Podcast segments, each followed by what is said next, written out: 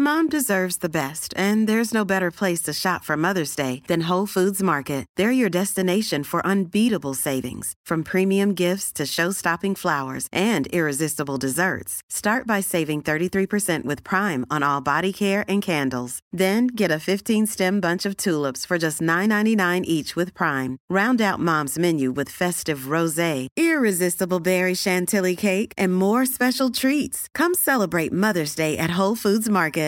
Hi, I'm Daniel, founder of Pretty Litter. Cats and cat owners deserve better than any old fashioned litter. That's why I teamed up with scientists and veterinarians to create Pretty Litter. Its innovative crystal formula has superior odor control and weighs up to 80% less than clay litter.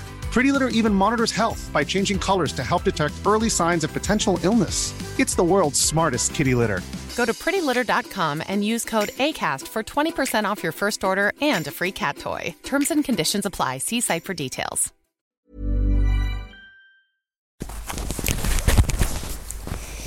Ja du Söderlund, tre medaljer senare. Tre medaljer Eller fall jag. senare. Ja, jag, jag fick en medalj, men jag, Du har inte gjort dig för sent. jag, jag har dragit runt på dig på ryggen. Jag får väldigt ofta en bild i mitt huvud att du sitter på min rygg. Har du någonsin gjort det? Jag känner däremot tvärtom rätt ofta att du sitter på min rygg. Jag vet inte Jo, vilken men- bild som är mest Jo, men jag, sann. nej, men jag, för dig kanske det är mer visuellt, men för mig är det att det känns roligt att du ska sitta på min rygg. Att det är festligt, det är 90-tal. Det är lite som Vi- vår barndom. Ja! Lite som den här podden handlar om, när man Precis. Mm. sprang runt med varandra på ryggen. Ja, det är sant. Det hände mycket, har hänt mycket dramatik här senaste tiden. Det är alltid något drama med oss när vi är uppe på Vasaloppet. Har du tänkt på det? Vi levererar. Ja, vi levererar. Dramaleverantörerna AB. Nej, Ja. men det är mycket som händer. Här sitter Ja. jag med öppet sår, höll jag på att säga. Inte öppet spår, utan öppet sår.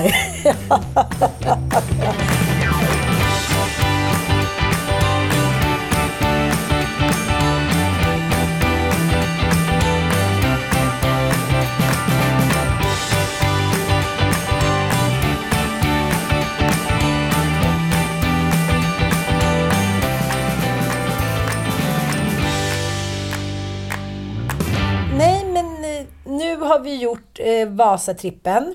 Precis. Och- Eller förlåt, jag har gjort Vasatrippet. Både du och Emil struntade ju i era distanser. Ja, precis. Men jag följde med dig. Ja, och vad hände då?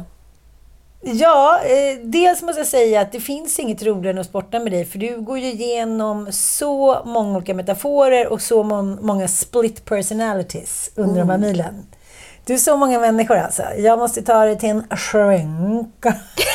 Det räcker väl att ha dig, höll jag på att säga. Nej, men jag ramlade ju.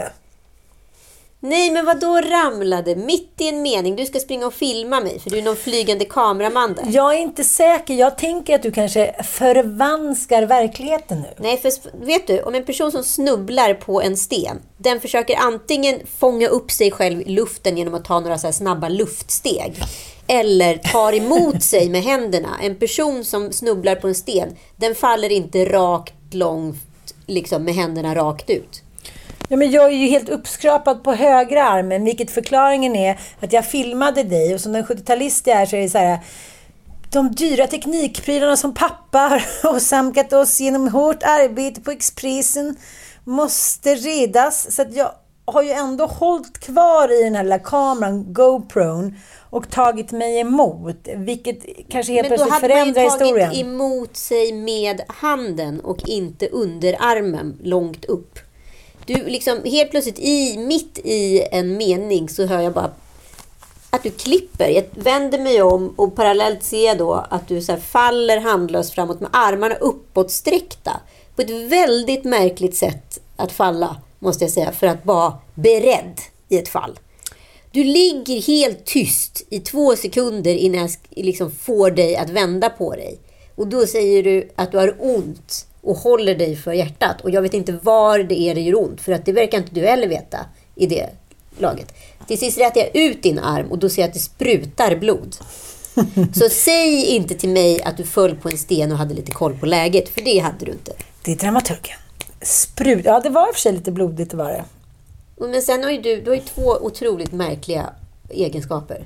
Rent fysiologiskt. Som jag tycker på riktigt att någon så här läkare borde titta på. Du känner ingen smärta överhuvudtaget Det är inte. klart att jag gör. Du tror inte att det gjorde ont eller? Jo, men du har ju en otroligt hög smärttröskel. Alltså overklighetshög. Du tror det? Ja, nej Ja, men okej, alltså ja. att du så stånkar igenom liksom Vasaloppet nio mil med liksom helt öppna magmuskler och liksom... Öppna sår. Ja, nej men alltså så här pullirulli på väg ut liksom. För mig, det är liksom, det är unheard of. Alltså du är ju nästan så här ett medicinskt under. Du har ingen smärtkänsla och du har ett jävla pannben. Vilket gör dig egentligen, om du hade liksom valt en annan karriärsval för 10 000 år sedan. Då borde du blivit elitidrottare för att det hade ju passat dig alldeles perfekt. Ja, men det kanske inte är för sent. Men nu är det. Nu Vadå, när jag ska flytta till Göran Skanåker. Ska du sitta och skjuta pistol på en stol? Det är typ den sportgrenen som är kvar. Senior-OS. Wimbledon för seniorer? Nej, tycker jag är orättvis. Tänk om jag... Men vad ska du adaptera för sportgren nu? Som begynnande hundraåring. Du är ju liksom ett år i hundraårsligan. Hundraåringen som gick ut på en sportis och försvann. Jag tror att jag har valt fel män, fel miljö. Som jag sa till dig, mitt hjärta längtar till, till norr. Mm. Och fel karriär. För två år sedan hette det Mitt hjärta längtar till Gotland. Ja. Men nu har hjärtat flyttat norröver. Jo, men du tror ju mer på norr. Ja, men jag har alltid trott mer på norr. Mm. Gotland, det är liksom en sån Stockholmskuliss. Det passar, det passar, det passar Bromma bra. Var inte... Frågan är om du passar i Bromma. Det. Var det inte Carolina Gynning som la ut något, eh, någon fäbo, Jo, Järvsö. fäbohus? Järvsö, är det dit jag ska flytta? Ingen aning. Var du nu tar vägen så ser jag fram emot flytten. Jag söker, Jag kommer en, stötta dig. jag, jag söker en ung huggare, eller vad heter det, yxman. Det är en mördare. Fel, vi tar om. Jag söker en ung till medelålders man med dialekt som åker skidor, skyttar, Skyttar? eh, hugger ved och gillar att bygga timmerhus. I'm a lumberjack and I'm okay. I sleep on Och så en night sån här all rutig skjorta Mm, lumberjack. och skägg. Ja, och sen. Lockigt tjockt hår. Stor snabb. Ja, det är... Suspenders and a bra. I like to be a girly just like my dear papa. He's a lumberjack. Nej du, nej men jag vet. Eh, Men du sa ju en intressant sak. Omöjligt. I och för sig helt omöjligt. Men något måste jag ljuga om. Exakt. Nej, men det är två saker som du och jag har gemensamt. Dels så kan vi eh, vara utsatta mentalt för ganska pressande grejer. Absolut. Men det är på något sätt, eh, inte att vi inte kan känna ångest eller att må dåligt, men jag tror att många skulle satt sig ner och knaprat. Absolut. Och liksom lagt sig under sängen. eller... Vår stresströskel är rätt hög. Ja, den är hög och det har vi också pratat om innan. Är den hög för att vi, den måste vara hög för att det finns ingen som eh, tar emot oss om, om den inte är hög. 100 procent. Jag tror att, liksom, jag tror att så mycket mer än vad vi liksom vågar. Eller vågar, jag tror att de som inte har det så, som har eh, människor som tar emot dem och liksom täcker upp. De, de vill ju nästan inte att det ska framstå som det. De vill framstå som supermänniskor. Ja, gud ja. Nu vet ju du att jag verkligen eh, tycker att Charlotte Perrelli är en fantastisk kvinna. Jag skulle inte vilja gå en dag i den här tråkiga sörjan utan hennes bröllop och klänningar och sånger och hit och dit. Men eh, i och med att hon alltid framställer sig som en superkvinna utan hjälp och det är det vi ser och det är det vi har, på något sätt, det är vår verklighet. Och när man, också när man mår dåligt eller är utsatt för kris, då tror man också alltid på de som är allra starkast. Ja, exakt. Man tänker så här, jag är dålig. Mm. Hon är bra för hon är stark, hon klarar allt och jag klarar inte alls så där mycket. Eh, och då framgår det ju inte att det finns städerska, mamma, pappa, mormor och morfar, eh, flera hundra miljoner på banken, stora härliga hus, roliga bröllop. Och, och det som jag tycker folk sällan pratar om, att människor med pengar, de kan hela tiden göra roliga grejer. Och så länge man kan göra roliga grejer och har någonting att se fram emot, morotslivet, då klarar man rätt mycket skit alltså. Jag, jag bara famlar bort mig lite här i din Mm. tes. Eh, vad är det du... Förlåt, säg den igen. Jag Ja, nu går vi tillbaka till eh, pudelns kärna. Att du sa så här till mig, du har varit, varit under ganska hård press ganska länge. Och eftersom vi inte känner in det, och även om vi känner in det så tänker vi så här, vem ska jag adressera det här till? Ja, men det är ju det som är grejen. När man är under så hög press så tror jag att liksom också kroppen stänger av vissa grejer som man i vanliga fall blir stressad för. Jag har ett otroligt typexempel på en sån här grej som hände mig under vår separation, alltså jag och exet. Och det var ju att jag har i hela mitt liv haft liksom Alltså blivit pa- jag tycker det är paniskt äckligt med döda djur. Jag får alltså så här en panik så jag inte vet vad jag ska ta vägen om det är en mosad råtta eller fågel eller liksom. Alltså du vet, jag måste... Vadå, i din säng eller ute på, Nej, ute på gatan. vägen? Alltså, du vet, jag måste liksom gå av, alltså, börja gråta, få panik, ångestattack liksom. Men är det roadkills eller är det bara typ en halvdöd råtta som har dött av ålder? Nej, men alltså roadkill, mosade djur. Ja, okej, jag fattar. Det är alltså Ja, roadkills. Ja, alltså, alltså, mosade djur, men också så här, djur som är i, liksom, i, du vet, så här, kan vara på en gångväg. Att det ligger en så här äckligt mosad råtta eller, eller så här, en, en påkörd fiskmås eller en duva liksom, på en gata. Kanin på Gotland. Ja, exakt. Vi åkte på, vi såg en, en fin liten räv på vägen hem från Mora. Du missade kanske den? Jag, jag såg. Nej, men, Men det ska alltså, jo, men det ska Det alltså måste, vara, måste vara djur Det måste som vara jag, kletigt. Det måste vara kletigt och Inälvor. djur som jag indirekt kan komma i kontakt med. Förstår du? Så Jag att jag är på fattar, jag ett fattar. promenadavstånd. En bil är ingen fara. Ah. Men hur som helst.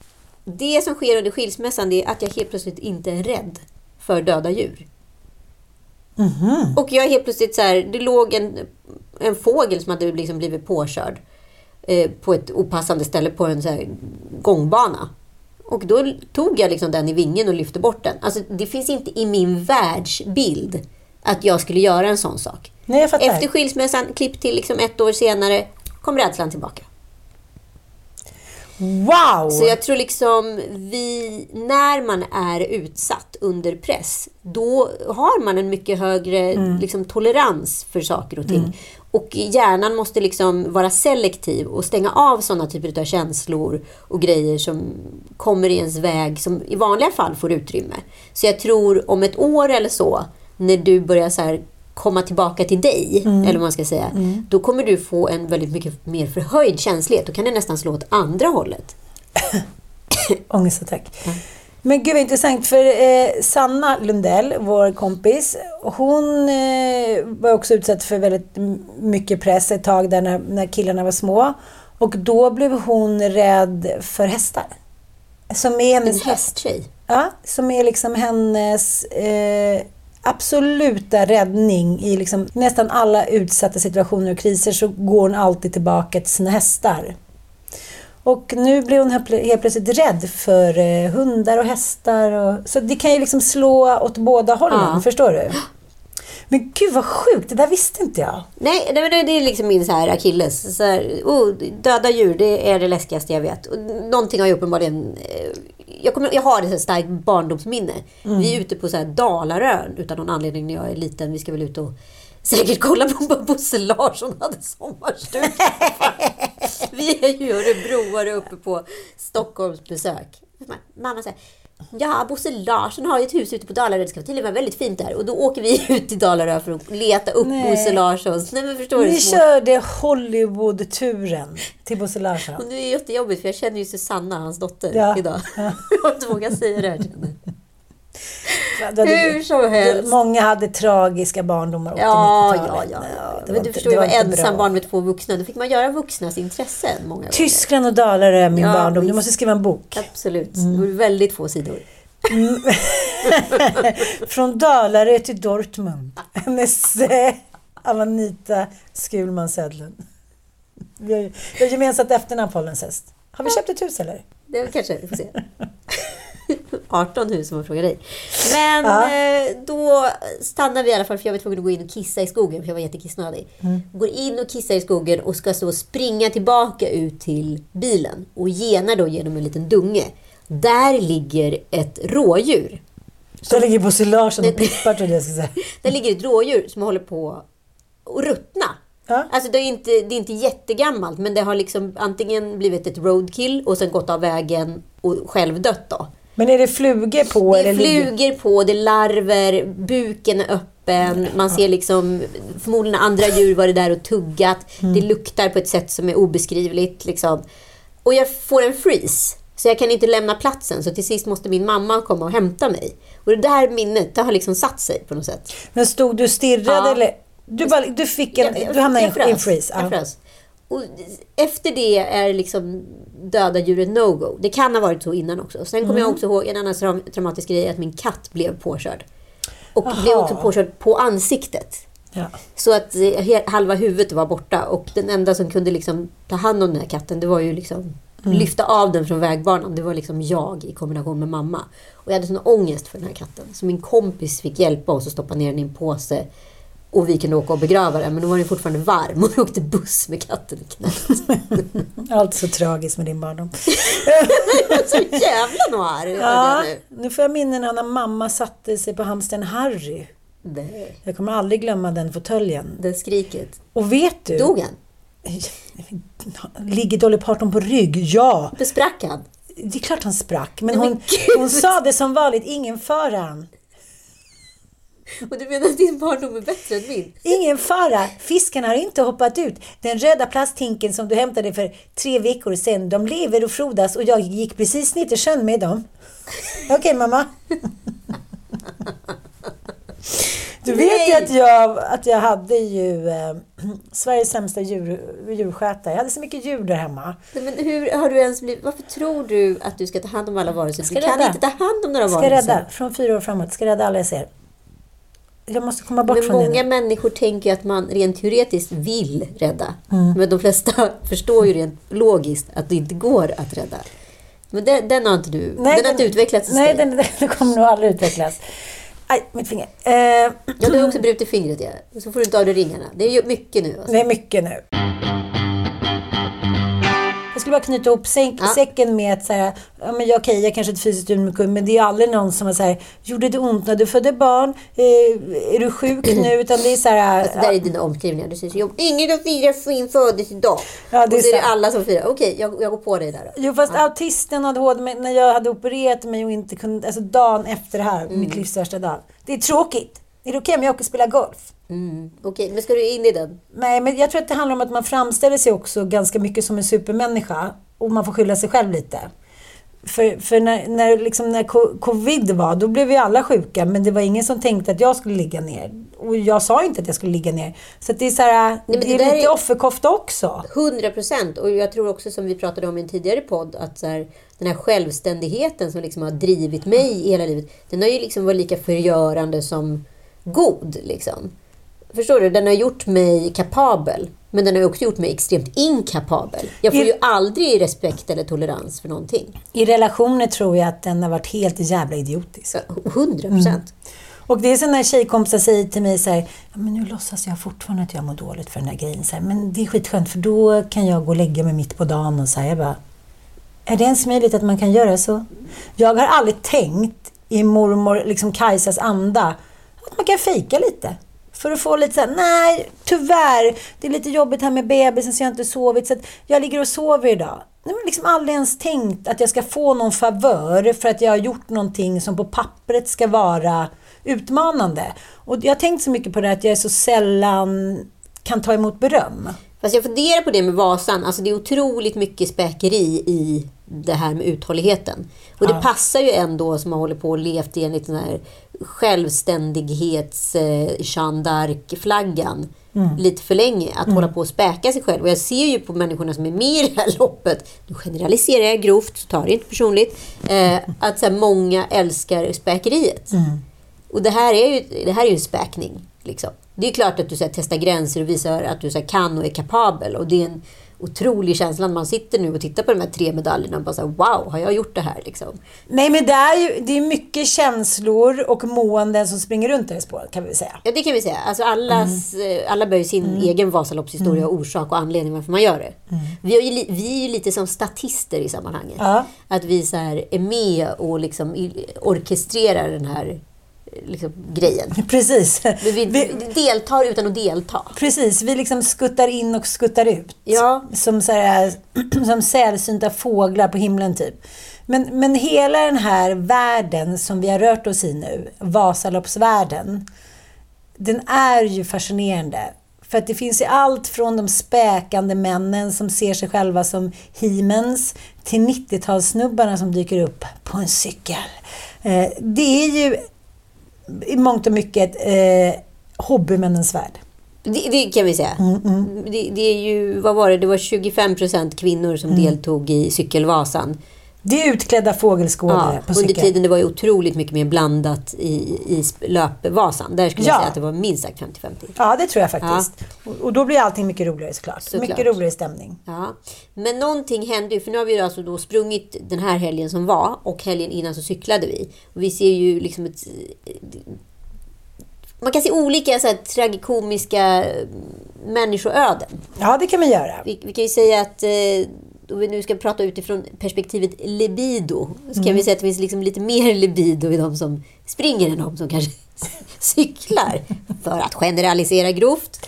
Precis. Vi förstår ju också att det är en man som har satt sch- schematiken. Absolut. Ja, rosé, vi tänkte så här, man springer väl i juni och sen så cyklar man i augusti. För cykla kan ju faktiskt alla göra. Ja. Förlåt, nu blir alla jättesårade. Eh, vad ska jag säga? Eh, Vättern runt? Nej, kan inte alla cykla. Vidrigt. Men Lilla Vasan, 4,5 mil, 3 mm, det tror jag faktiskt att de flesta kan. ja, det skulle man kunna göra på en så här gammal damtrapp till och med. Kanske inte 9 mil då. Nej. Såg vi på Emil Jönsson Hag. Han var ju riktigt... så- Men, men 3 till 4,5 då. Absolut. Det gör man ju ibland. Ja, ja, ja. Absolut. Ja. Hur som helst, det som händer under cykelvasan är i alla fall att vi... Du har ju då slarvat bort din cykel. Den har blivit stulen utav Hässelby slott. Du har slarvat Ja, bort ja, ja. Men nu ska du tacka mig för slarvet. Ja, det ska jag verkligen Mm. göra. jag tycker du kanske till och med att du ska slarva lite oftare när jag tänker på det. Slarva en cykel. Ja, så efter din bortslarvning Mm. så ska ju du få en bättre cykel. Det vet ju inte du om i det här läget. Nej. Men helt plötsligt händer det här.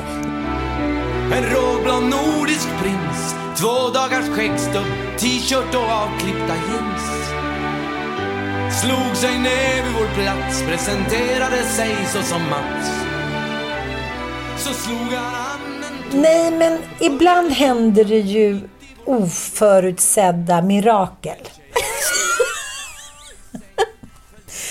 Du ska gå på någon gammal fest. Du tänker så här, ja, jag är väl nyseparerad, det är inte särskilt kul någonting. Men ja, ja, lite som 90-talsfesten. Ja, Eh, barnen hade oannonserat åkt till skärgården.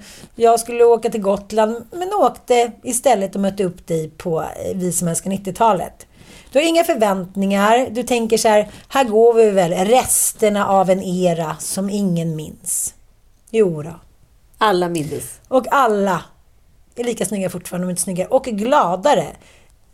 E-Type framstår som en gud. Alla förenas. Det är bögar, det är, det är unga tjejer, det är människor som kissar på olidliga ställen. Det är champagne, det är glitter. Det är fan en av sommarens roligaste kvällar. 100 procent. Mm. För, Oväntat roligt. ja, ett litet oväntat mirakel. För att det inte fanns några förväntningar. Precis. Vi på Vasaloppsstarten med cykel. Precis. Jag ska få min bättre cykel som tack för att jag slarvat bort min cykel. Inget av det här vet vi än. Vi står där, det har varit regnigt och geggigt. Männen, ja, det är magar. Det är Ja, men jag har också sett typ två stycken med påsytt ansikte. Så jag var ju jätterädd. Jag har fått massa panikångesttankar att jag ska ramla och spräcka nyllet och få Ja. behöva sy på det igen. Det är män som kommer fram av olika anledningar som vill berätta saker för oss som vi inte är intresserade av. Det är inte, det är inte stället där vi kommer bli gamla. Vi, och cyklar kanske inte kommer ha en, liksom en lång kärlekshistoria. Helt plötsligt så hör man änglarna sjunga. Himlen öppnas. Ja, och typ Guds Adonis klampar fram med min cykel. Jag, det, jag vet inte riktigt vad som hände med dig eller mig där. Vi var inte längre statister i alla fall. Nej, vi det- kanske var liksom snarare machosister. Vi var ute efter huvudrollen i romcomsfilmen från 90-talet i alla fall. Nej men alltså den här Adonisen som kliver in med din cykel. Jag tror liksom inte... Det var verkligen som att en man, konserverad, du vet den Mm. här killen som man tyckte var så snygg i högstadiet. Konserverad, Mm. kliver in i 2023 års... Och han, är, han, är liksom också, han ser ut på alla sätt och vis, klädmässigt också, som en 90-talskille. Ja, han har stannat där och han har gjort det bra. Ja, och det, Mm. han har liksom inte åldrats, det har inte hänt någonting. Han har liksom flyttat i en tidskapsel fram till 2023. Mm. Jag blir 14-åriga Anita som ser liksom snygg-Marcus, diamant-Marcus, Mm. Liksom komma infarande. Guldkillen. Det är Matthew McHughenny, fast mycket snyggare, mycket härligare, mycket mer på riktigt. Och vet du vad det var det sensationella var?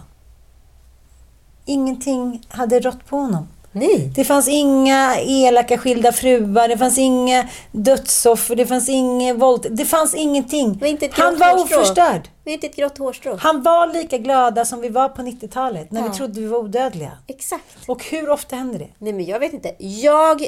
Ingen bitterpitt så långt ögat kunde. Han hade inte ens ett milligram av bitterpitt. Nej.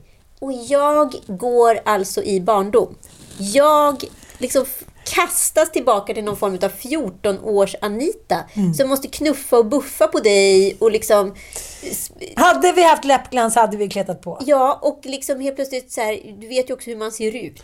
Men det här var ju också, Jag ursäkta, det var vår fulaste gång. Vi var osminkade bakis. Nej, vi var risiga. Klockan sex på morgonen. Vi hade sovit typ en timme. Bastat det sista vi gjorde. Mitt hår var... E-Type hade varit avundsjuk. Nej, men någon krusning på någon sjö. I Amsterdam. Nej, vi var inte snygga. Nej, men alltså... Och du vägrade ta av dig hjälmen. Nej, men jag vägrar ta med hjälmen för jag tänker att så här, det, om jag tar av mig hjälmen så kommer det se tio resor värre ut där. Sommarbuket stod ut. Sommarbuken med liksom 300 liter vin i stod rakt ut. Nej, men, och du gör ju en grej när du blir betuttad. Och den här grejen förekommer ju då och då. Och det är så intressant då när man ser det som liksom betraktare. För man har ingen aning om att man gör det själv. Jag Nej. gör förmodligen också grejer. Bara jag inte vet vad det är. Men du, du liksom sträcker ut tungan liksom lite mellan läpparna. Luffetungan kallas den ju i folkmun. Vad sa du? Luffetungan. Luffetungan. Men det säger mina kompisar. Är det luffetungan som åkte ut nu? Luffetungan. Mm, Luffe, Luffelelle. Mm, Luffelelle. Luffelelle är ett påhittsord, det vet du. Det är ingen som vet vad det är. Det är inte vedertaget. Jo. Luffelelle. Okej, googla Luffelelle. Ja, ja. Okej. nu ska vi sätta stopp på belägg. Luffelelle, Luffelelle. Luffetungan. Men det, den brukar ju oftast komma fram. Den kommer ju fram efter några glas Okej, vin. Luffelelle. Lusselelle kommer upp. Det är ju en Ja. klassisk eh, ju- liksom, Lucia-visa. Men Luffelelle finns det inga Google-träffar på, så du kan inte säga att det är ett vedertaget begrepp. Nej, men Luffe då? Luffetungan, vad menar du? Att den luftas? Ja, det kanske är det då. Det är som när du säger Uffe Tuffe Räka och tror att alla vet vad Uffe Tuffe Räka att det är Ulf Lundell. Jag gillar F1. Jag, luffetungan. Okej, mina kompisar säger så här, okej nu kom luffetungan ut. Och det kan ju vara om jag har tagit ett par glas vin och ska hälsa på någon och säger, ja nu kom luffetungan ut. Då ska den ut och luftas. Du ville, du ville kliddra lite med någon okänd. Mm, och det kan väl tjej eller kille, det är inte viktigt. Den åker ut liksom mellan tänderna som en liten daggmask. Så här. Den ligger som en liksom En liten rosa... erotic dagmask. Den ligger som en, en liten rosa, liksom, vad ska jag säga, flärp i Ja. munnen. Men, men du vet väl att det är gamla tipset från så här Emma Sjöberg, nu Wiklund som heter då, att man ska säga Fast du har ju missuppfattat alltihopa. Man ska ju sätta tungan bakom tänderna ja. För att trycka ut. För då får Ja. man ett jämnare leende. Det är gamla modelltricket. det är mitt, min hundgenetik. Ja, det, du har liksom När de blir tolkat det kåta. fel. Så åker tungan ut.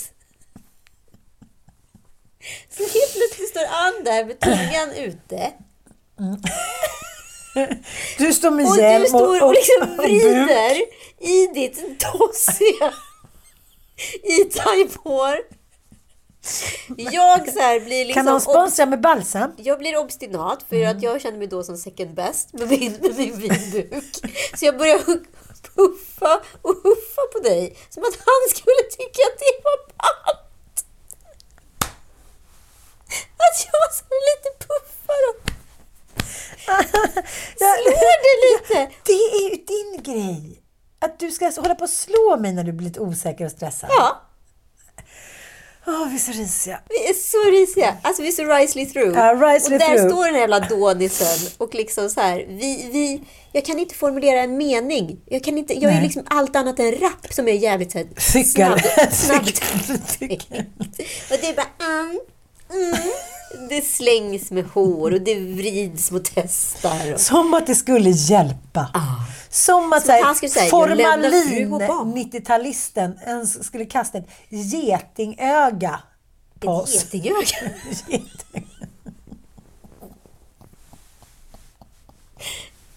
Ett getöga menar du? Ja. Eller getingöga. Ett litet, litet öga. det minsta getingögat du någonsin har sett. Sen skrev, vad heter det, en följare till mig så här. Åh, när jag träffar Marcus! Mm. Och jag bara skrev tillbaka. Så snygg! Då kom det inget svar. Ja, vi, vi är de enda som tycker det. Nej, omöjligt, omöjligt. För grejen är att helgen innan, som jag berättade om på Gotland, då träffade jag en till eh, liksom sån 90-talist-snygging. Just det. Men han hade ju ärgats på ett väldigt snyggt sätt av, inte vet jag, lite Säckepillis, lite whisky, någon uppslitande skilsmässa, lite för mycket utomhus, mm, sol och bla bla. Men han var ju fortfarande en ärgad snygging. Men det som var så fascinerande med, eh, med Snygg-Marcus och som också gjorde att du började buffa och kände dig underlägsen och jag höll på med mitt klidderhår. Det var ju att han var så oförstörd. Ja. Han hade den ljusa själen. Ja. Han hade det som djävulen vill åt. För alla de här som vi tyckte var 90-tals-babes, männen på 90-talet, förlåt att säga det, de var otroligt snygga. Ja, men alltså 90-talet, helvete. men det var liksom- Lite som hockey, många unga hockeykillar fortfarande är. Absolut. Ja. Eh, nej men och, och, och de, de har ju liksom inte åldrats med värdighet för de flesta började ju med liksom eh, testa de diverse drogor Mm. och alla Kurt Cobain eller liksom dyngat ner sig på alkohol. Så de flesta ser ju ut, man träffar en 90-talsman som man tyckte var en 90-talssnygging då, de, man får ju oftast en liten chock. Ja. Det, det är inte så många som har åldrats med värdighet. Men här var han, 90-tals-Adonisen. Mm. Ja, men det var ju alltså, om vi släpper Marcus och, liksom... Marcus, det här handlar inte om dig. Det handlar inte om om det, oss. det handlar om oss. Vad är det för Bara så telefonnummer? och sen direkt så här, men gud, vi tänkte också att han fortfarande var 17. Så att han, då har han säkert inte barn och sådär. Jo, Det har klart han. han är ju lika gammal som oss, ish. Nej, absolut inte. Vi skojar bara. Men ändå. Det där är också så jobbigt nu när man liksom inte dejtar, men ändå så här, lite som Paulina Porizkova. Världens snyggaste 58-åring som jag inte ska klaga på eh, hur rynk hon är för att hon ska vara naturlig, men ändå världens snyggaste människa.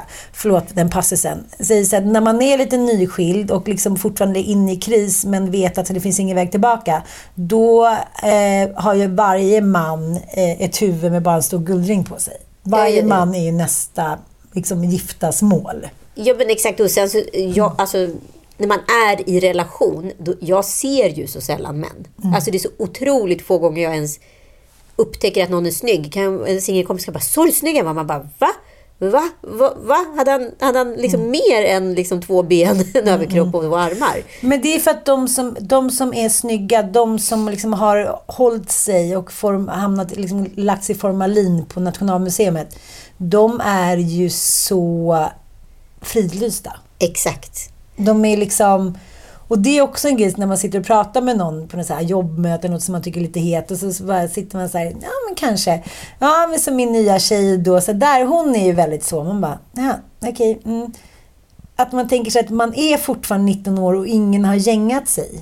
Nej, men att känslan är liksom bestående från att vara, att vara 14 år och se en snygg kille. Det är fortfarande likadant när man är 45 eller Ja. 51. Och då vill man ju så gärna tillbaka Ja, och ha en chans på snygg Marcus är- man hade då. det är det som är så intressant. För vi kan ju prata, man tänker då att det naturliga vore då att en 80-åring kanske skulle gå igång på en 40-åring. För att det är så här, då tycker man ändå att de har gått långt ner. Nej, nej, en 80-åring kan fortfarande gå igång på en 20-åring. För att mentalt har det ju inte utvecklats.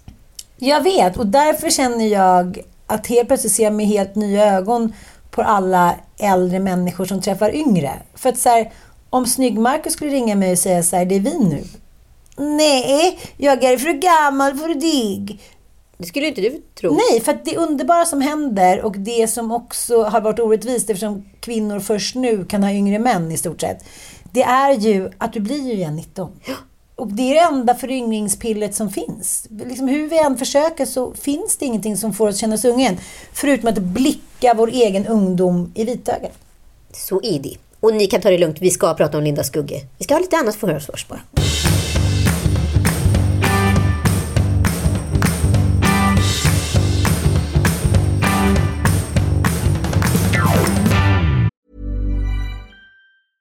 This is Paige, the co-host of Giggly Squad, and I want to tell you about a company that I've been loving, Olive and June. Olive and June gives you everything that you need for a salon quality manicure in one box. And if you break it down, it really comes out to $2 a manicure, which is absolutely insane.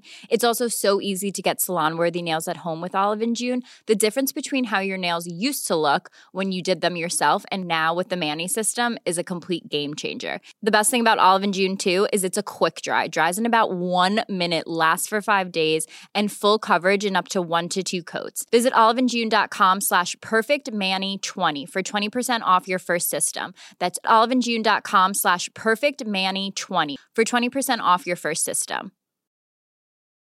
Mom deserves the best, and there's no better place to shop for Mother's Day than Whole Foods Market. They're your destination for unbeatable savings, from premium gifts to show-stopping flowers and irresistible desserts. Start by saving 33% with Prime on all body care and candles. Then get a 15-stem bunch of tulips for just $9.99 each with Prime. Round out Mom's menu with festive rosé, irresistible berry chantilly cake, and more special treats. Come celebrate Mother's Day at Whole Foods Market. Och den här helgen då eh, så har ju du fått gjort, gjort hem, hembesök kan man ju säga. I min förlängda familj. Ja, väldigt härligt tycker jag. Eh, jag känner mig väldigt eh, väl emottagen. Och, eh, Du har varit hemma hos Joels föräldrar alltså. Precis. Och Dit Tom Allan trodde att Joel åkte då när det var pappavecka. Skulle kunna ha gjort. Ja. De är så gulliga och jag tyckte det var så kul att lära känna dem lite bättre. Jag har ju bara träffat dem i all hast under alla dessa år faktiskt. Ja, faktiskt. De bor ju helt naturskönt och helt ljuvligt mysigt och fixat. Verkligen fixat. Otroligt fixat. Eh, I Gälla, som jag kallar det. I Hälla. Gälle. Gälle. I Hälle. Eh, de har ju en gård där med tillhörande får och hästar och en liten pool. Och, men det är verkligen en idyll. Ja, det är jättehärligt. Älskar ju att vara Ja. Och varje gång jag hamnar i de där kontexterna, det är inte så himla ofta som man hamnar i en stor familjskontext ute på landet. Nej, nej, nej. Då är det med lika delar sorg. Men det är samma känsla på midsommar tycker jag. Om man firar midsommar hemma hos typ någon kompis eh, familjehem. Att man försöker läsa av jag och anpassa sig. Mm. För att se så här, hur, hur hängde de upp eh, jackan på den här kroken? Eh, vilken väg tog hon in nu när hon gick in i det rummet? Och hon lägger den där. Alltså, man försöker kopp- syna. Ja, och kopparna, hur ska de stå? Vågar jag eh, ta en liten eh, slatt vin till? Och... Man vill ju inte heller vara till besvär, så man vill också lära sig orienteringen så man slipper ställa för många följdfrågor. Så här, Var är det? Var är det? Hur är det? Mm. Alltså man vill inte vara till besvär. Man vill också berömma rätt saker. Exakt. Det är också så här, ska jag berömma lilla tackan, eh, Fideli, Ska jag- Fräkne? gick det då, tyckte du? Eller är det tavlan Hur gick som det med berömmet? Men jag är, alltså grejen är att jag är ju en ärlig berömmare. Jag Hur gick det tycker med att allt- pizzasalladen? Du menar den? Nej, men jag är ju en pizzasluring. Jag vill ha min pizza och så vill jag ha den där salta, rinniga pizzasalladen. Lite syrlig också. Ja, som så bara ska, det ska vara så mycket ättika. eh, och så hade ju eh, Joels mamma Eva gjort två jättefina sallader till då. Och så även den här eh, pizzasalladen. Och då tog jag ju eh, av alla sallader. Men den här pizzasalladen tycker jag verkligen hon hade fått till. För jag tycker ofta att de här pizzasalladerna som man gör hemma blir lite för torra. Det ska vara lite fin pizzasallad. Just det. Alla Ninni. Ja. Förlåt Ninni, jag älskar din pizzasallad. Men här var den liksom en riktig pattepaté va? 90-talare. Ja, ja, visst. Mm. Så då eh, ville jag ju då berömma. Jag berömde ju mycket. Eh, men det var ju svårt att berömma pizzan eftersom det var ju köpepizza. Men den berömde jag också. Eh, så här, så här, det, jag skulle vilja ha receptet. Det är ju en gammal klassiker från 80-talet. Ja, men den funkar ju alltid. Ja. Till både kvinnor. Jag skulle vilja ha receptet på den här fina, goda pizzan. Det var underbart. Jag, tar, den- jag tog ju tre gånger. Jag blev ju en pizzasallad. Ja, det var köpe.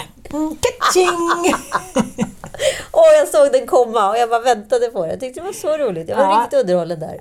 Men det- det som är så härligt med dem, de är väldigt traditionella och det är, liksom, det är upplagt efter så här, matronan, eh, lille Fridolf på ett bra sätt, som ändå kan sätta ner foten. Men, men de är ju inte liksom några högfärdsfisar. Så att om man säger så, de kan ju ta sånt, det blir ändå roligt. Förstår du vad jag menar? När man säger så här, vad är receptet på den här underbara salladen? Då blir det ju ett garv, det blir inte så här Nej, nej, nej, nej, nej, nej. Nej. precis. Nej, men, nej, men gud nej, de är inga stiffisar överhuvudtaget. Men det som är roligt tycker jag är att man kommer in i ett hem som inte har förändrats särskilt mycket sedan 1987. Förutom att ja, men det har ju renoverats såklart. Ja. Men mycket är ju eh, kvar. Och det blir ju som att gå igenom ett, eh, liksom ett roligt museum. Eh, Ett Ja, det, det är en massa olika minnen på olika sätt. Liksom. Ja, ramar som jag tyckte var jättefina på liksom 90-talet men som jag kanske, eftersom jag har flyttat hundra gånger, inte har sparat till nästa lägenhet eller hus. Nej, men precis. Och det är något härligt i det och det är något liksom, jag ska säga, det är något respektfullt i det. Att så här, här värnar vi om vår familj. Här visar vi respekt för vår familjesaga. Den har kanske inte alltid varit enkel och det har varit hitan och ditan. Jag vet inte, jag kan bli lite rörd av det. Jag tycker det är, jag blir också lite ängslig av det. Jag är så rädd att jag ska göra fel. Så här, kudden, skulle den vara där nu? Och bäddade jag rätt? Och, Men det blir lite som, Mm. man, återigen för att återkoppla till liksom statistrollen. Man är Mm. ju lite så här statist i någon annans hem. Man lajvar ett museibesök. Mm. Och man, där kände jag verkligen att jag gick i barndom. Ja. För du hällde ju upp Bollnäsfilen där. Ja. Det är inget fel på den, men jag var inte ett dugg sugen på Bollnäsfil för det fanns också rostmackor. Vilket är mi- min sommarfetisch, rostmackornas IF. Och då blev vi båda stressade, så nu måste vi äta upp den här filen, vad ska vi göra? Du vet, jag fick så här ja, ja, att man så här, hade äggulan i munnen och så här, Och sen låtsades hon gå och slänga någonting och så här, och sen så, du vet den här liksom, fågelhjärtat, syrran, släng skiten, alltså inte, nu kommer mormor. Bra flickor, bra nosa. Då kan ni få en liten femkrona. Och eh, jag det så här, men spelar roll om jag äter upp tre, liksom en milliliter Bollnäsfil eller slänger den. Jag skulle städa undan liksom bevisen då från Bollnäsfilen. Det är väldigt roligt och jag tycker det är fascinerande för jag tänker så att när man inte känner så längre, då känner man ingenting.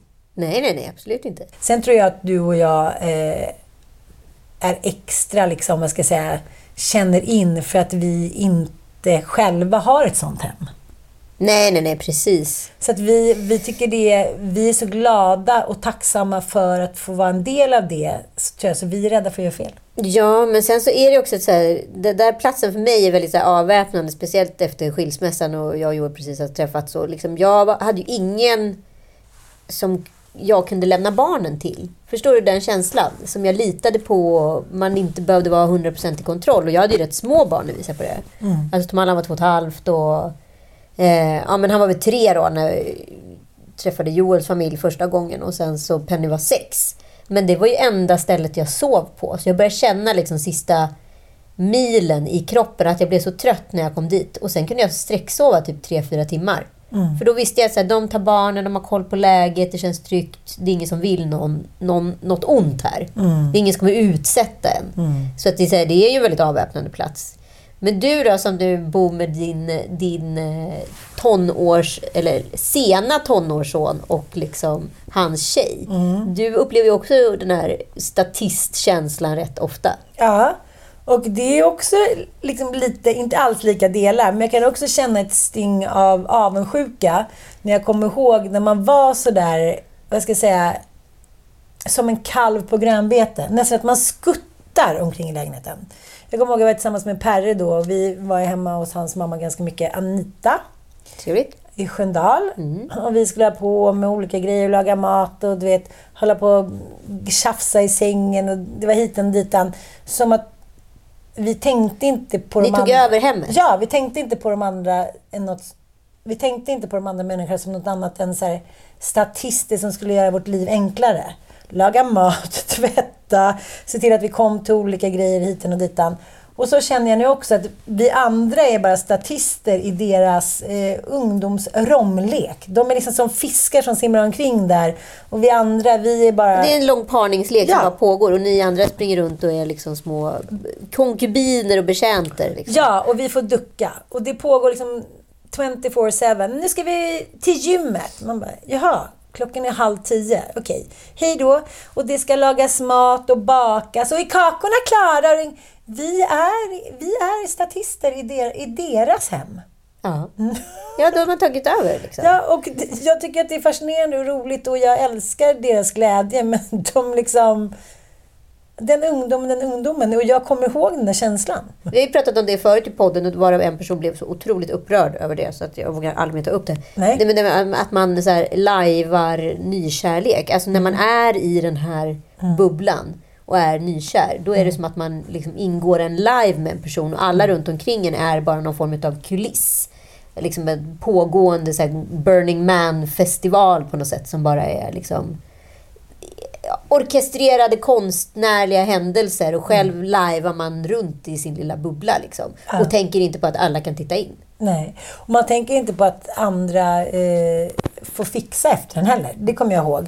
Man åkte utomlands och man stack dit med någon kille. Det var en telefonräkning som inte var betald. Man bara så här, Man tänkte att genom något mirakel så skulle det bara lösa sig. Sen bara, jaha, var ni där och städade ur lägenheten? Man var så full av sig själv. Ja. Som man aldrig mer blir. Det är väl liksom med, under gymnasiet fram till typ 25. Sen är ju odödligheten över.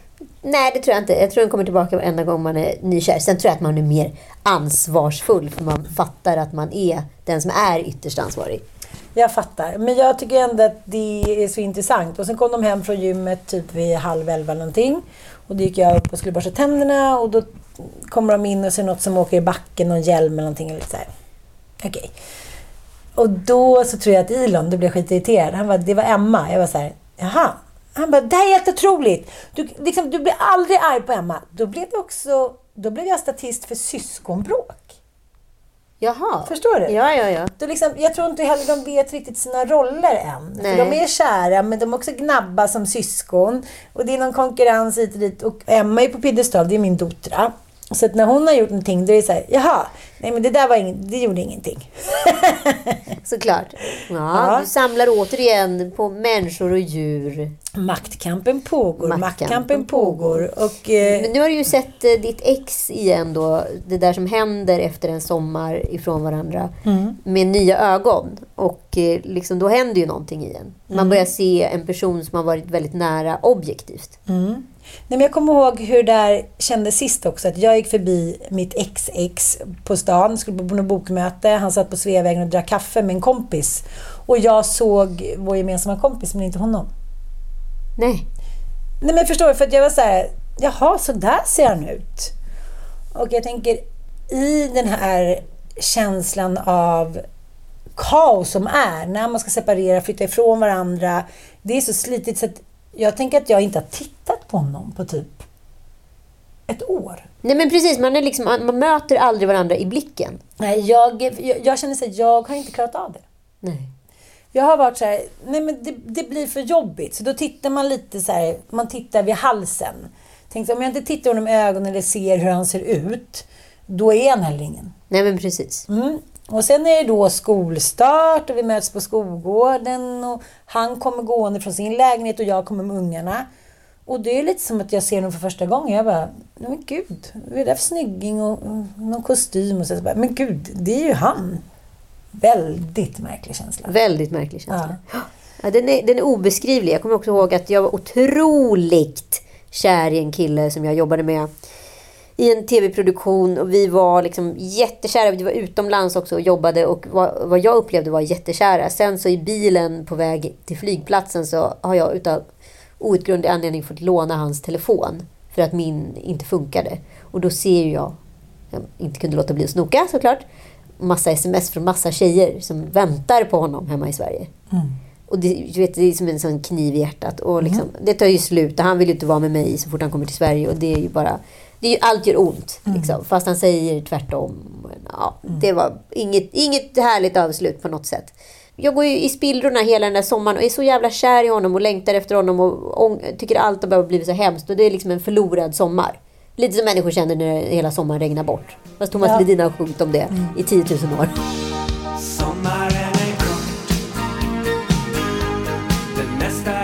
Eh, men liksom, till sist är man ju på något konstigt sätt över krönet i augusti. Då det gör inte den här smärtan så fruktansvärt ont längre och man börjar se andra människor för första gången. Sen kommer september och jag träffar honom ute på en bar. Och den här blicken man har då när man helt plötsligt objektivt kan se den personen man är så här kär i. Eller varit så kär i. Nej men det var ju liksom en chockupplevelse. Jag bara, men gud, hur ser han ut? Har jag varit kär i honom? Va? Vad är det jag har varit så besatt av? Men så var det ju inte här. Här var det ju lite tvärtom. Ja, Så att, och, och det är också, jag, jag tänker att man är på olika stadier hela tiden. Och det här eh, har jag ju läst om nu i någon avhandling. Att för män tar det ungefär två år och för kvinnor lite längre för vi tar mer ansvar för barnen innan man är på banan igen efter en skilsmässa. Men kvinnor börjar ju ofta tidigare ändå. Ja. Och är så här, "Nej, men det här kommer inte gå, man kanske förbereder sig mentalt, fysiskt, bla bla bla. Medan män blir ofta lite tagna på sängen och då kommer det igen senare. precis. Så när man tror att man är fredad och stark då, liksom, då blir det, tror jag, mer chockartat. För då kommer partnern då, som man tycker så här, men vad är det där att sakna slöfocken som sitter där och mumsar grillchips typ. Då har hen kommit i fatt och bara så här, okej, jag fattar, det är över. Nej men vad fan, nu måste jag ju fräscha till mig. Nu måste jag ju komma upp ur min svacka, bla bla bla. Så när man liksom tycker att man sitter tryggt i båten och är så här, woohoo! Man kanske har dejtat lite och tänkt så här, äh, nej men nu vill jag bara vara med barnen. Då är helt plötsligt exet där man kanske var för ett halvår sedan. Precis. Och det är ju helt jävla oväntat. Vilket gör att man slungas tillbaka och drabbas då av det här igen. Tvivlet, kanske kunde en till chans, det kanske inte var så bra, barnen. Och så säger någon kompis här, nej, du vet att det skulle aldrig gå. Nej, det är över. Man bara, ja det är det. Så börjar man tänka med magiska tankar. Men tänk om vi bara åkte iväg då, sen som med barnen, så blev vi en hel lycklig familj igen. Och så är man så här, och så börjar det om igen. Ja. Äh, för fan. Och det är därför jag känner så här, nej men ta vägen via monstret då. Ligg med någon, var ihop med någon några månader som många gör. Mm. Ja, Miriam Bryant, tack och förlåt. Du kommer bli någons bästa. Fan, det är jobbigt att hålla på så här. Ja, visst. Men jag- har ju också varit med om så här, en, i fall, jag tänkte på tillbaka på, vi pratade lite om pedestalen här i avsnittet innan, men vi utvecklade inte den tillräckligt mycket för att jag var rätt dissig mot ämnet. Sen så kläckte vi ändå koden när vi åkte tillbaka från Dalarna sist. Och då så pratade vi om att här, jag har i alla fall varit med om den situationen många gånger, bland annat med han killen som jag pratade om där. Eh, och sen är det två till sådana personer. Att jag då under relationen varit, antingen har jag liksom varit så här, de har aldrig varit riktigt kära i mig. Jag, jag känner alltid att det har funnits någon annan som har varit bättre. Så jag blev bortvald av många killar som jag tyckte väldigt mycket om. Och det har ju såklart varit jättesårande i unga år. Klipp till att nu, så här 20 år senare, är det fortfarande de killarna som så på fyllan kan slänga iväg ett DM eller dyker upp och berättar hur kära de är och har varit i en. Och man blir så jävla tagen på sängen och bara så här, det var det ju inte alls. Det är jävla lögnhalsar. Nu sitter man på någon märklig pedestal och det finns alltid någon liten så här knack på axeln eller en liten flörtkänsla där. Och jag är så här, varför passade jag inte då? Varför blev det så bra, bra liksom 20 år senare? Vad är det som har förändrats? Ingenting egentligen. Nej. Nej, men jag inser också att jag är ganska förskonad. Jag har inte blivit lämnad för någon. Det har inte varit någon otrohetsgrej. Ingen har skaffat barn efter jag tagit slut som jag fortfarande haft känslor för. Jag har ändå på ett sätt varit ganska förskonad under separationerna. Förstår Ja, du? ja, ja, precis. Och nu känns det precis som man gör i alla... Nu måste jag ju tänka alla scenarier. Det kan bli en till bebis, det kan bli någon kompis, det kan bli... Ja, men som min kompis, vars bästa kompis nu gifte sig med hennes ex. Vad fan som helst kan hända. Och då är det bara så här... fila ner egot medan du kan. Ja, gud ja. Flytta, För- hoppa ner från piedestalen. Precis, hoppa ner och, och säga okej, det finns en anledning till att det blev så här. Och det är bägges fel. Och eh, det är den här maktkampen som, som man också pratar om, att det är så svårt för människor att prata om person och situation. Okej, du är den här personen som jag älskar över allt annat. Jag vill verkligen vara med dig hit och dit. Men den här grejen funkar ju inte, för det har ju ställt till det jättemycket. Skulle vi kunna tillsammans och vice versa? Ja, men exakt. Nej, det är så få som kan det. Och så, Men det är så mycket stolthet kopplat till allt. Ja, men jag har några kompisar som en gång i halvåret åker på något så här, inte vet jag, något hotell eller något spa eller någonting och sen så sparar de och sen så tar de liksom en middag och då är det så här, okej två grejer bra den här, det här halvåret, två grejer dåligt och måste jobba på. Uh, som vi då, bla bla bla. Och sen så blir de fulla och knullar och sen åker de hem dagen efter och har gjort ett liksom ett bokslut och kvartssamtal som gör att de går in i nästa halvår. Men så okej, men fan tack för det, att du har uppskattat det, det känns skitbra. Då ska jag tänka på det där. Men man kommer ju aldrig dit. Nej. Och ni som lyssnar på podden och vi som har rätt mycket relationserfarenhet, liksom dels genom egna upplevelser men också vet vi väldigt mycket om relationer. Vi är väldigt intresserade av relationer. Eh, jag pratade med en kollega som sa så här, varför har ni inte ett relationsavsnitt där ni svarar på lyssnarnas frågor? Där du som lyssnare kan skicka in dina relationsdilemman anonymt till oss Ja! och vi ska liksom försöka knäcka din kärlekskod. Skriv ett DM till Lille Loda Podcast eh, på Instagram så ska vi ta oss an de här kärleksdilemmana. Liksom, vi kommer hålla allting anonymt så ska vi försöka göra det bästa för att svara på dem. Mm. Underbart! Vi kanske kör lite live också. Vem vet? Vem Vem vet? Ja, men du sa ju en grej i bilen eh, som jag tyckte var jävligt rolig. För man stör sig på grejer i ett uppbrott med sitt ex. Man tjafsar ju hela tiden om olika saker, men sen så kommer man ju till den här punkten när man börjar störa sig på gamla beteenden. Och du sa i alla fall, då slipper jag se dem sitta där och äta sin jävla havregrynsgröt. Mikro! Mikro. Mitt, mitt ex, min sambo, han mikrar ju också sin gröt varje morgon.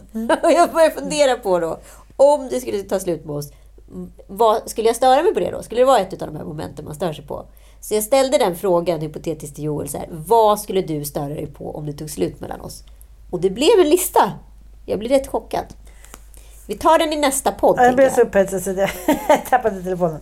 Det där är så jävla spännande också. För sen när jag kom hem så låg det någon bok från en bokförlag som handlade om relationer. Och då tänkte jag att det är så typiskt mig att jag ska läsa den här bo- jävla boken efter det tagit slut. Så får du hålla ihop. Och då berättade Som att du menar att en bok skulle reparera ett er. Nej, jag menar inte så. Men det är också så typiskt. Man läste den under tiden då. Ja. Selina. Eh, och då var det... Tror, visst heter hon det Annika R Malmberg? Hon har skrivit massor av böcker. Och hon har en ny kar och så berättar hon att det kan göra mig så ledsen när mina stora barn är hemma. Och även när de bodde hemma. Att min man sitter och käkar frukost. Han sitter då med sin gröt eller vad det är. Och han, har liksom, han, han orkar inte lyssna. Han snäser av dem tills han har fått i sig sin kopp kaffe, sin gröt, har kommit igång i dagen. Då kan han sitta i timmar. Men just det där kan hon känna sig att de känner sig avsnoppade. Mm.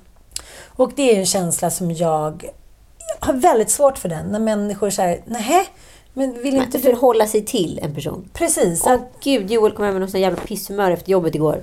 Ja, det, det, det är som att någon drar ur strömmen. Och sen går han så här, och ska han då... Han gör ingen grej av det, men det räcker. Man märker att han blir irriterad. Det är en liten tung suckning när barnen låter för mycket. Han går in i sovrummet, stänger dörren efter sig och då blir jag, blir vansinnig. Bara, det där beteendet tar man inte med sig hem. Det är inte deras fel att du jobbar och har haft en dålig dag på jobbet. Kom inte hem med den energin. Det är inte deras fel. Det går inte. Men jag önskar att jag hade sagt det så många år tidigare i alla mina relationer.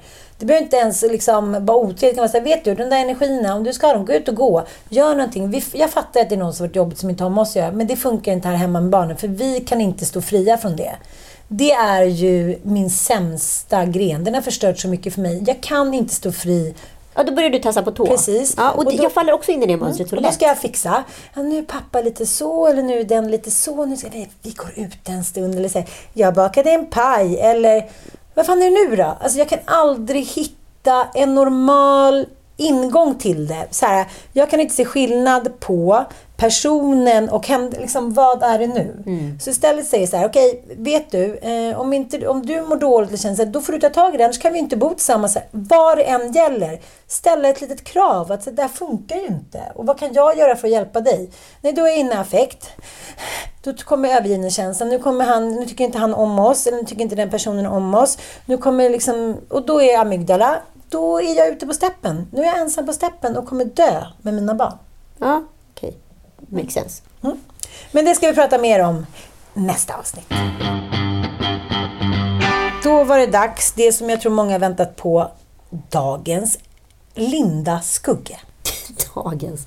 Recap då. Alltså feministen, debattören, kulturjournalisten och författaren Linda Skugge har ju då eh, ja, efter en lång historia valt att sälja explicit BDSM-material på sig själv på betalsajten Onlyfans till eh, ja, en publik som kan uppskatta den typen utav eh, innehåll och eh, har då på det sättet kunnat bo kvar och betala sina dyra lån och eh, ge henne barn typ ett par skor i födelsedagspresent.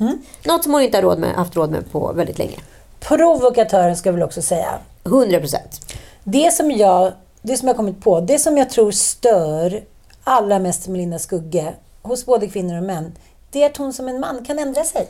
Ja, visst. Nej, nu är jag sån, eller nu känner jag för att vara sån, nu är jag präktig, nu är jag en fullis, nu är jag en feminist, nu är jag en drägg, nu är jag en dålig pappa, nu är jag en bra pappa, nu är jag ful, nu är jag snygg, nu är jag tjock, nu är jag smal, nu är jag sjuk, nu är jag frisk. Nu är jag tant, nu är jag punkare och så vidare. Mm. Det går inte om man är kvinna 2023. Det är omöjligt för att då kan vi inte längre hantera att kvinnor är, är såna och eh, män är såna och svarta är såna och människor från Kina. Det går inte. Det går inte att facka henne på något sätt. Och då blir vi Och du osäkra. menar facka som att sätta i ett fack? Ja, men vi kan också säga fucka henne. Eh, Men det går inte att sätta henne i ett fack och då blir en hel nation osäkra. Ja, men otroligt stressade och det jag ser mycket i det som sker det är ju att eh, det finns en otrolig hoprörning här utav moral och feminism. Och det Linda Skugge då historiskt har gjort, vilket som fick Pernilla Wahlgren att gå i taket, var ju att hon hade då varit väldigt anti de här utviken som var väldigt populära på 90-talet i tidningen Slits och Café. Eh, och 00-talet där de flesta kända kvinnor vek ut sig, kastade kläderna för att bli objektifierade. Så att när vi då som den generationens kvinnor ser på mycket som händer på Instagram idag så utgår vi också ifrån spjärnet att man vill exponera sig. Det jag då ser Linda Skugge som eh, är ju att hon är en exhibitionist. Hon är en åsiktsexhibitionist. Eh, hon har ju liksom, eh, liksom, som i den här kamouflageklädseln hon har, ändrat skepnad så många gånger, så precis som du belyste. Men det som är intressant här är väl att moralism och feminism rör sig ihop på ett väldigt krångligt sätt. Om man nu läser den här krönikan som Kristoffer Andersson skrev i eh, Aftonbladet om voyeur-dominans, twinks och kleti och smeti och göre sig icke besvär, som är väldigt bra, så, så ju han också jämförelsen mellan Linda Skugge och Madonna, precis som jag faktiskt gjorde i en text. Eh, där det handlar om den här liksom, pionjärfeministen som har liksom stått på barrikaderna och hojtat för att sen liksom kölhalas publikt. Eh, och sen då har vänt sig till så här BDSM-sex där liksom sex är tydligt, det finns ett tydligt regelverk. Alltså, där det inte är några oklara ghosting-modeller som får saker och ting att funka. Utan här är det sex på lika grova villkor. Men det är ju inte där riktigt som det skon skaver för mig. Att hon gör BDSM-sex. Hon får vi göra vilket jävla sex hon vill. Det skiter väl jag i. Det som skaver är väl den här hoprörningen utav liksom feminism och moralism. Jag har fått så mycket DMs där jag ser de här hoprörningarna hela tiden pågå. Och eh, kvinnor blandas ihop med andra kvinnor och tidigare händelser och uttryck och hiten och ditan. Och eh, jag håller med Nina Rungs som skriver om, eh, om det här på sin Instagram. Att eh, hon skriver så här. Vad konstigt bara att makt över kroppen alltid handlar om att klä av den. Och att man då ska få välja själv och ta makten över sina kroppar. Och det är ju såklart som hon skriver en gammal sliten retorik, att så här, gubbarna skriker. Det är klart, om kvinnor vill sälja sin kropp så, så ska de få det. Och eh, det är kanske många som gillar det, lyckliga horan och så vidare och så vidare. Liksom. Eh, och det är också som Nina Rungs skriver, att i en patriarkal struktur så är det klart att männen tjänar på att kvinnan ska frigöra sin sexualitet. Men får jag bara, liksom, kan jag bara få ta Linda Skugge, eh, kanske i en liten egen kontext här. Hon har experimenterat med mycket. Hon har haft liksom såklart jobbiga relationer och mått dåligt, precis som många kvinnor som vågar eh, testa sina gränser. Men när moralpaniken som är så tror jag ändå inte att det är just Linda Skugge som kommer locka unga tjejer till Onlyfans. Och jag tänker på alla de andra plattformarna som finns. Det är TikTok, det är eh, Instagram, det är som är bara liksom ett tryck bort för alla barn. Det är ingen fara. Där kan vi låta barnen ligga och härja dygnet runt på middagar och till tre på natten och hit och dit. Låt dem hålla på bara. De, det är ingen jättestor skillnad. Med Onlyfans till Onlyfans försvar ändå så är det i alla fall lite svårare att komma in där. Ja, men jag, om du går in på exempelvis pornhub.com, eh, vilket jag testade bara för att se hur säkerheten såg ut. jag med! Jag såg att du var inne. Nej, men jag gick in på pornhub.com bara för att här, se hur, vad det är för skillnad på de här sajterna. Mm. Eh, och då behöver du kryssa i att du är över 18 år. Mm. Och sen är du inne liksom på någon form av så här porruniversum. Där allt, eh, där du har ingen aning om tjejerna som visas på bild, om de är under trafficking eller om det är porrstjärnor eller vad det är. Det är liksom en jävla mischmasch utav eh, underhållning, naken underhållning. Och du kan bara egentligen söka på olika falanger så kommer allt möjligt upp. Professionellt filmad porr till lite mer hemma, hemmasnickrad. Liksom. Eh, och Eh, så går jag in ändå på Onlyfans.com och då ser jag att det är liksom, du ska in, dels ska du registrera ett konto, du ska in bakom en betalvägg, eh, du måste vara, ha liksom en riktig verifierad profil så du inte liksom bara är inne och scammar. Eh, så att jag upplever att så här, jag ska inte säga, det här är ingen liksom glorifiering av porr överhuvudtaget. Jag bara inser att så här, debatten av vad hon gör bakom en betalvägg, det vill säga egentligen en stängd, en stängd företeelse en källare för snusk, whatever it is, den är ju inte en publik angelägenhet under tiden allt det andra är en publik angelägenhet. Går jag in på Emily Ratajkowskis Instagramkonto, Emrata som det står då, som har 30 miljoner följare. Så det första som når mig är liksom Ja, hon går runt i en väldigt liten bikini, postar på olika sätt. Här ligger hon i lite underkläder explicit. Ja, det är mer underkläder, sen är det lite naket, sen är det liksom kopplat till hennes eh, eh, blogg och podd. Och ja, nej men alltså det här är en hundraprocentig objektifiering och här behöver inte ens ha något annat än Instagramkonto för att följa. Um, så, så, så här, det krävs inte så mycket idag för att liksom, vi lever i en väldigt exponerande tidsera. Och tjejer vill ju då också exponera sig. Det är klart att så här, vi faller inom ramarna för att här, algoritmen premierar det här. Och algoritmen är programmerad i, till syvende och sist av män. Men det är inte liksom... Det är inte speciellt svårt att komma åt ett innehåll som man förr i tiden fick köpa i slits eller café mm. och betala pengar för. Och är det, liksom, är det moralisterna som är ute eh, med hoven så måste jag tydligt, efter att ha gjort en liten granskande undersökning, eh, den, är inte särskilt svår, jag är inte särskilt bra på sånt. Men de unga tjejerna, eh, influenserna som har barn, som de visar upp på varannan bild och sen varannan bild är de med närbild med tuttisar och bikini, nära kön. Det tycker ingen är, är något fel, för att de är unga. De är unga, men de har ju inte heller det här objektifieringsspjärnet som vi har. För de lever i en... Alltså ena sekunden sitter hon och föder barn på ena bilden och andra mm. sekunden sitter hon och visar pattarna. Liksom. För de är kroppar grundligen så avdramatiserade. Jag vet ju inte om det är sorgligt eller om det är bra. Nej, för att de är uppväxta i en Instagram-värld där eh, man visar upp sin kropp. Och för dem så är det ingen värdering. Nej. Ja, som Sara, Sara Bolaj sa till mig då i ett tv-program som vi båda ska med i. Måste du ha sån här mamma-bikini bara för att du är mamma? Är det någonting som du känner att du måste? Jag hade aldrig tänkt på. Nej, jag kanske inte behöver ha en sån här mamma-bikini med liksom ribba och tuttis.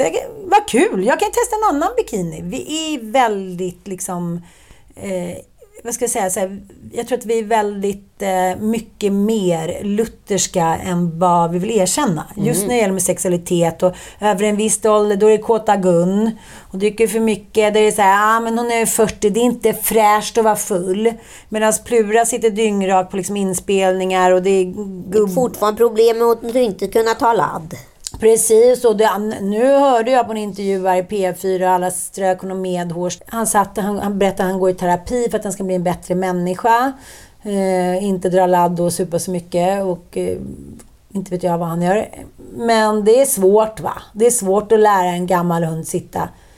När, när någon kvinna i 65-årsåldern sitter och säger så och alla tycker att det är en gullig tant som vill dra ladd, knulla, eh, supa och så här. Nej, men då kan vi snacka. Men fram till dess här, låt Linda Skugge ligga bakom betalväg och visa sin röv och liksom något halsband med hundgrej som hon har så här. Och det är som sagt, alla som uttalar sig hela tiden handlar inte om att vi är avundsjuka.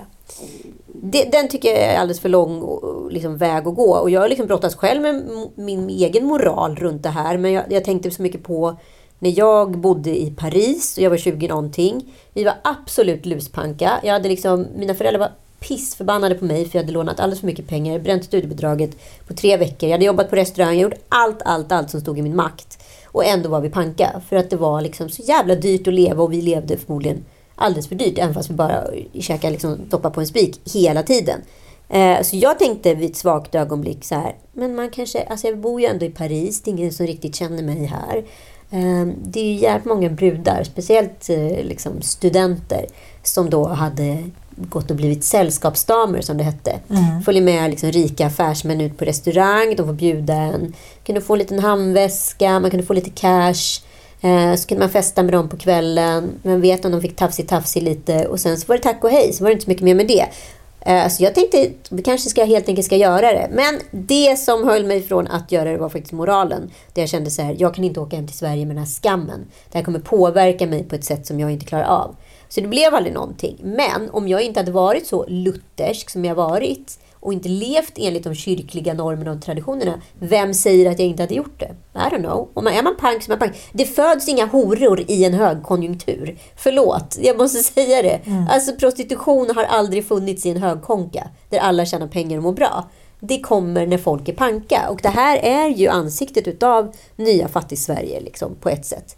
Och det som är grejen med moralismen, det är ju att det är ju liksom ett arv vi har från kyrkan. Och kyrkan står ju för liksom vår lagordning, de tio budorden. Det är ju direkt liksom nedärvt i vårt lagsystem och sättet vi ser och upplever kvinnor på. Och, och kyrkan har ju alltid, som man vet historiskt, reglerat kvinnor. Punkt. Det skiner igenom fortfarande i kvinnor. Vi tror fortfarande att män vet bäst. Vi tror på prästen när han säger någonting. Och jag, jag, tycker att det här är så jävla spännande. Det jag upplever att både liksom Linda Skugge och Madonna gör, det är ju att de gör ju inte en feministisk revolution genom att visa upp sig i BDSM-sammanhang. De gör ju en moralisk liksom, revolution genom att göra det totala liksom, avstampet och liksom, säga nej till kyrkan. Kom inte in och bestäm hur jag ska funka i samhället. Ja, de testar sina gränser och de struntar lite i varandra. De tycker så här, låt mig vara, jag kör min grej. Sen om ni ser så får ni göra det. Men det är också en väsentlig skillnad på Madonna som var pikad i sin karriär. Hur gammal var hon? 37. Så jävla snygg som hon var då. Hon var liksom sån eh, fantastisk på den tiden då. Kropp, det var silly, så det var vältränat hit och dit. Nu Linda Skugge som gör det här eh, för att få in cash henne kan man ju sparka på också. Det finns inget sexigt med henne. Alltså det är så här, hon, hon tillhör någon kulturtanteri, vilket är osexigt. Hon är trebarnsmamma och hon har inte solat solarium. Hon har inte liksom fixat sig så mycket. Hon har inga sillituttar. Hon är en kärring och hon ska dö när hon gör sådana jag, jag kan inte, liksom, jag ser inget annat än att det är hennes ålder och att hon vågar sticka ut och inte ja, men Hon är ju omoralisk. Ja. Det är det som är provokationen, att hon är ja. omoralisk. Och jag brottades mm. själv med så här, första gången jag hörde och såg det så tänkte jag så här, nej det här känns inte okej. Mm. Och jag, jag, så här, jag kan inte säga om jag tycker det är bra eller dåligt. Jag, jag tror inte det ligger inom en värderingsfolla för mig överhuvudtaget. Jag bara så här, kan konstatera varför det är provocerande. Ja, och det, som alltid så finns det ju liksom en helt annan sida av hennes liksom, privata story som kanske har tagit henne hit på ett eller annat sätt som vi inte har en jävla skitaning om. Och så är det med Pernilla Wagen och så är det med mig och så. Så att, så här, att sitta där liksom bakom sina sitt trygga tangentbord och kanske vara försörjd av någon snubbe och få in ja, men, sina cash varje månad. Och förlåt Pernilla Wahlgren också. Ja, Sitta och pissa på någon som liksom ligger. Ja. Pernilla har väl också varit skiten. Jag tycker det var rätt osympatiskt faktiskt. Ja, men det har vi alla. Sen får ju Pernilla sticka en kniv tillbaka. Men om det här ska pågå år efter år, fram och tillbaka, fram och tillbaka. Och det som också är skillnaden på till exempel en artist och en provokatör är att provokatörens jobb är att sticka till. Och jag tycker Sanna Lundell, vår kompis, har det väldigt bra. Att Linda Skugge skrev en jättehemsk krönika tyckte Sanna, där hon skrev så här, hur kan, eh, någon måste hjälpa Sanna. Nu ska hon skaffa ett till barn med Micke Persbrandt. Ja. Liksom, hur ens möjligt? Vi hjälper henne bort därifrån ungefär. Mm. Ja, av alla anledningar som hon skrev då. Och det var som Sanna sa, och det var helt hemskt att läsa just för att det, ja, det tog där det skulle.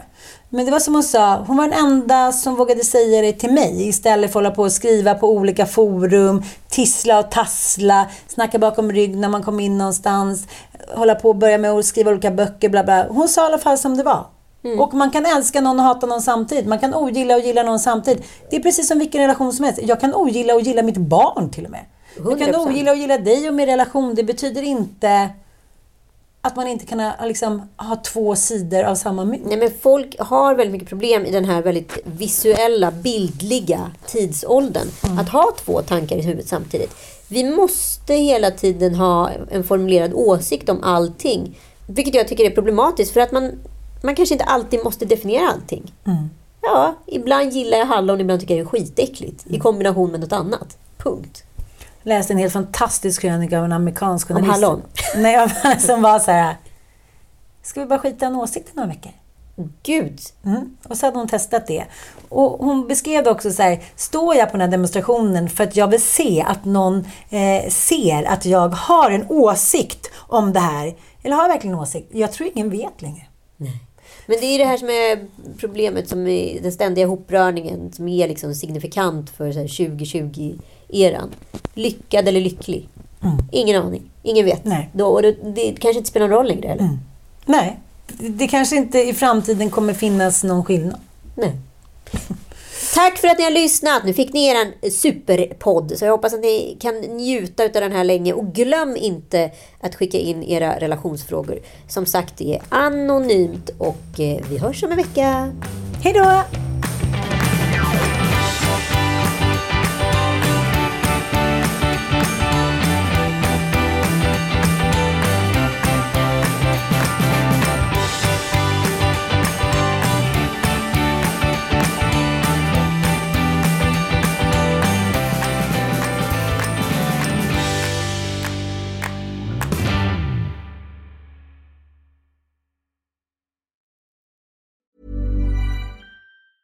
Mom deserves the best, and there's no better place to shop for Mother's Day than Whole Foods Market. They're your destination for unbeatable savings, from premium gifts to show-stopping flowers and irresistible desserts. Start by saving 33% with Prime on all body care and candles. Then get a 15-stem bunch of tulips for just $9.99 each with Prime. Round out Mom's menu with festive rosé, irresistible berry chantilly cake, and more special treats. Come celebrate Mother's Day at Whole Foods Market.